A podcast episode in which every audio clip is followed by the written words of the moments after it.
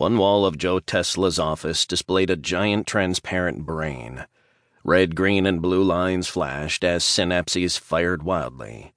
The amygdala was overloaded. The owner of that brain had been in distress. He didn't have to study the moving images to know, because it was his own. The footage had been captured by performing an MRI, then overlaying the 3D representation with a visual representation of an electroencephalogram, or EEG, that showed his synapses reacting to external stimuli. In this case, his terror whenever he tried to go outside. The brain was a movie of the agoraphobia that had trapped him in Grand Central Terminal. His company, Pellucid, created brain maps like these and used the data to help people recover from post traumatic stress disorder, anxiety disorders, and phobias. They had an amazing track record. Soldiers were able to let go of fearful experiences. Ordinary people were able to overcome phobias. The system was working brilliantly for many people. But not for Joe. At least not yet. The neurologist said he was making progress, but that Joe was pushing himself too hard. Baby steps or some crap like that. Joe was tired of baby steps. He wanted to take some damn adult steps. He'd been trapped inside for over a year, and he was very tired of it.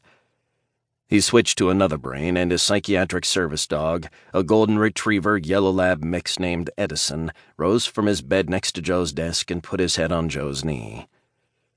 It's okay, boy, Joe said, but the dog knew better. The new brain pulsed chaotically with intense and random streaks of light. Then it went quiet and dark. The subject had been treated with electroconvulsive therapy. Electrical currents passed through the brain to trigger a seizure. The seizure was the moment when the synapses went crazy. He watched the seizure repeat and repeat in the poor defenseless brain. Consciousness is just electrical impulses, he told the dog. It's an ephemeral thing, flashing and changing instantly, and stopping. Edison licked his hand.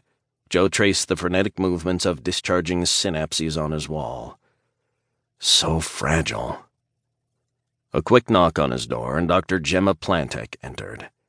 A tiny but formidable woman, she worked as Pellucid's chief neurobiologist.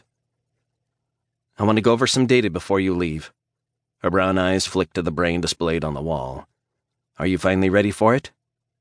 The evidence on ECT for my type of disorder is inconclusive. It helps with depression, and there are preliminary indications it might help with PTSD. She moved close to the brain on the wall and scrutinized it as if it had the answers. Edison peeked around the side of the desk. Hello, Edison. The dog wagged his tail once, then returned to Joe's side. I can arrange for you to have a treatment, she said. Bring everything you need here. We could. Most of his medical care was attended to at his office or his home, as he couldn't go outside. Fortunately, he was wealthy. He felt for those who were trapped in even smaller realms than he was, with even fewer resources. But I'm not ready. She ran one hand through her close cropped black curls. You're the patient.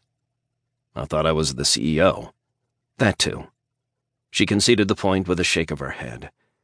You're making good progress, even if it's slower than you'd like. I feel like I'm going to spend the rest of my life haunting Grand Central in the tunnels like Eric and Phantom of the Opera. Even to himself, he sounded bitter. He hated being trapped. Grand Central, the tunnels, buildings he could access via steam tunnels. His entire world. No fresh air in his lungs, no rain on his skin, no true stars above his head. He was closed inside an artificial universe. His life is constrained as a player in a video game. Her face softened, and he wanted to apologize because this wasn't her fault. But someone knocked. Come in, he called. Marnie, his executive assistant, opened the door and stuck her head through. Sorry to interrupt. You're due at the sub in a half hour. Five minutes. He had synesthesia, and the color for five, brown, appeared in his mind. This brain quirk often came in handy in his mathematical world, helping him to find patterns in massive arrays of data. The brain on the wall pulsed, and Marnie looked over at it. What's happening to that brain? Electroconvulsive therapy, Dr. Plantek said. Like in One Flew Over the Cuckoo's Nest? Marnie's eyes never left the convulsing brain. Kind of, Joe said. It's come a long way since that unfortunate depiction.